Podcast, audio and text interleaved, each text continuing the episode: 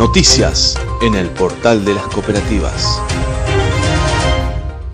Devoto, Córdoba.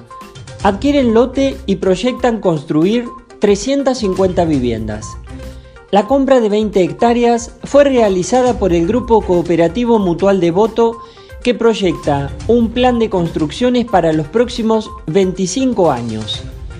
El Hoyo, Chubut, impulsa la primera cooperativa de desarrollo económico local del país.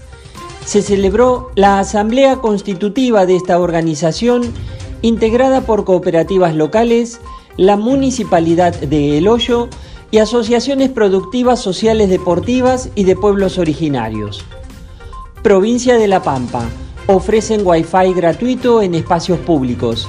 En varias localidades pampeanas se puede acceder a Internet en la vía pública haciendo uso del abono hogareño a partir de la instalación de antenas Wi-Fi por parte de la Cooperativa Eléctrica Popular en Santa Rosa, Toay y Catriló. Timbúes, Santa Fe, inauguran nuevo puerto sobre el río Paraná. El presidente Alberto Fernández encabezó por videoconferencia la apertura de la nueva terminal de la Asociación de Cooperativas Argentinas, ACA, ubicada en Timbúes, a 133 kilómetros al sur de Santa Fe. Tili Sarao, San Luis. Producen alimentos sanos y libres de químicos. El emprendimiento, conformado formalmente en 2019, aspira a formar parte del cinturón verde en la zona de San Luis y conformar un polo productivo. Ushuaia, Tierra del Fuego.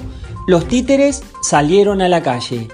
Para conmemorar el Día Internacional de las Cooperativas, la Cooperativa de Trabajo Cultural Sembrando Cultura organizó una función de títeres artesanales en pleno centro de Ushuaia, donde no hay circulación comunitaria del COVID-19 desde hace casi dos meses. Tres Arroyos, Buenos Aires, quieren ampliar la atención sanitaria.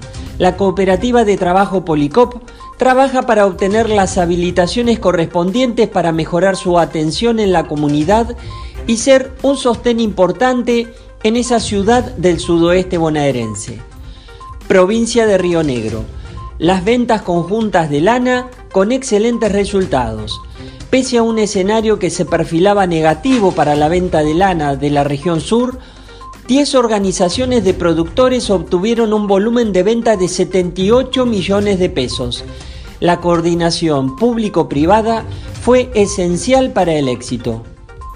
Neuquén Capital. Amplían servicios de salud.